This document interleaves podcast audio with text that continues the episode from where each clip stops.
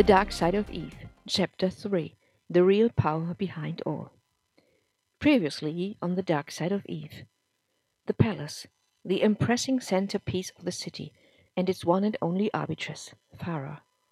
Eve is introduced to her and feels scary. Farah is cold as ice, powerful and unbelievably arrogant. However, she accepts the situation so far. There's nothing Eve can do against her.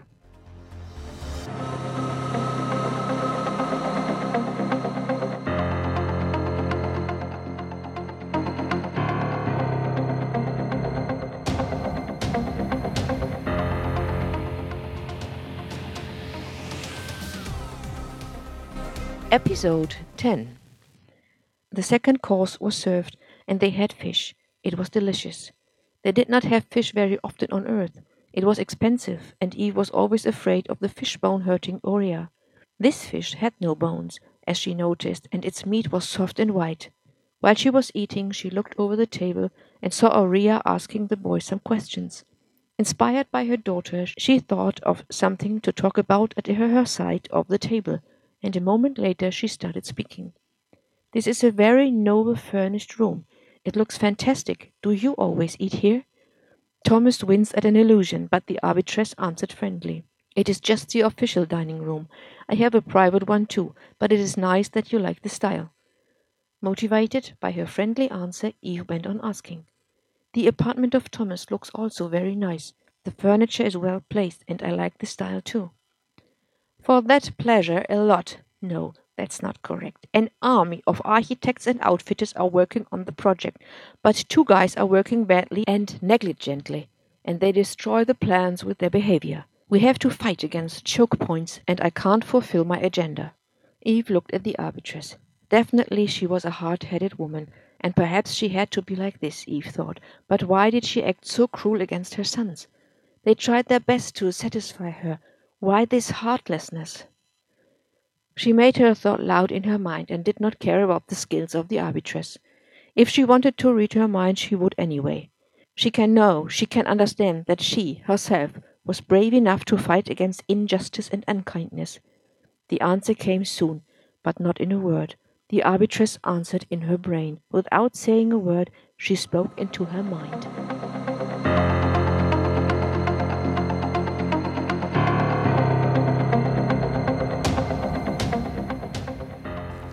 Eve looked at the arbitress. Definitely she was a hard-headed woman, and perhaps she had to be like this, Eve thought.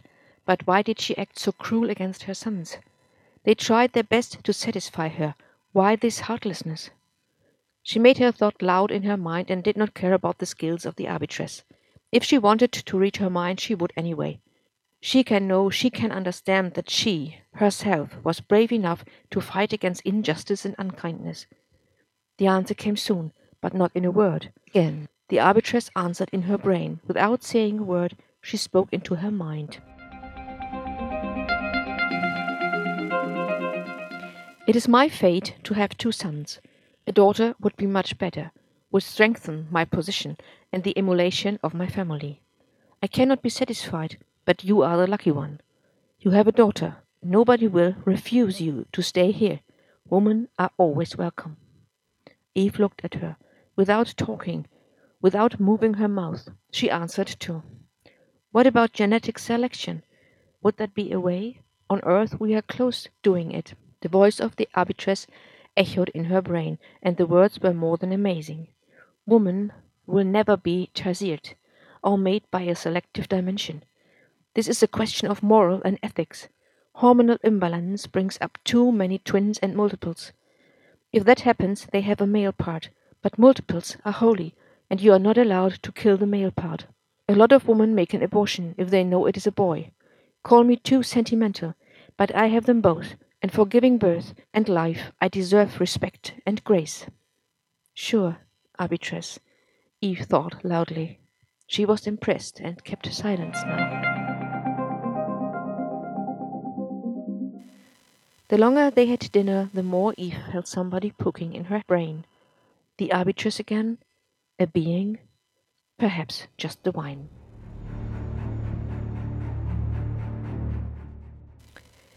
From now on, it was a silent dinner. completely different to the normal lunch and dinners they had on Earth. Food and eating was always a sort of social discussion. Themes were reviewed. When Thomas stayed with her, it was the same. They always had a subject to talk about. The atmosphere at the table gave an icy feeling around the room, and Eve felt relieved and happy as they got up to have coffee in front of the fireplace. Thomas just had one cup of coffee as the arbiters forced him to go. "It is time to leave. I would like to talk to Eve on my own. Look carefully after Aurea." Both men and the boy kneeled and said goodbye. Eve hugged Aurea and told her she would be there soon.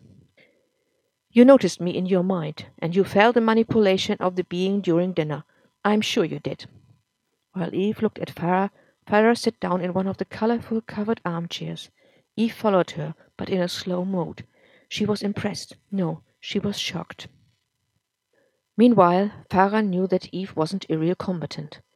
It would be easy to control her, to manipulate her, Farah thought, and relaxed. Why was Eve a combatant for Farah? Or perhaps a contender? Why was Farah interested in a woman from Earth her son had brought to her city? Weren't there more people from Earth? Sure, there were, and never ever Farah had been interested. Why now? Why was Eve so different? Farah knew well why, and she knew why she was nervous. Was her behavior legitimate? Sure it was, her brain answered the question. You should never underestimate an enemy, it added. But I am the arbitress, I make the laws, and I am very experienced. The more important it is to have her under your control, her soul interfered. Yes, she was experienced and devious. She would hold the power. For her it was a challenge, and from time to time even the most professional person should sharpen its skills with an opponent. Farah loved this game like no other.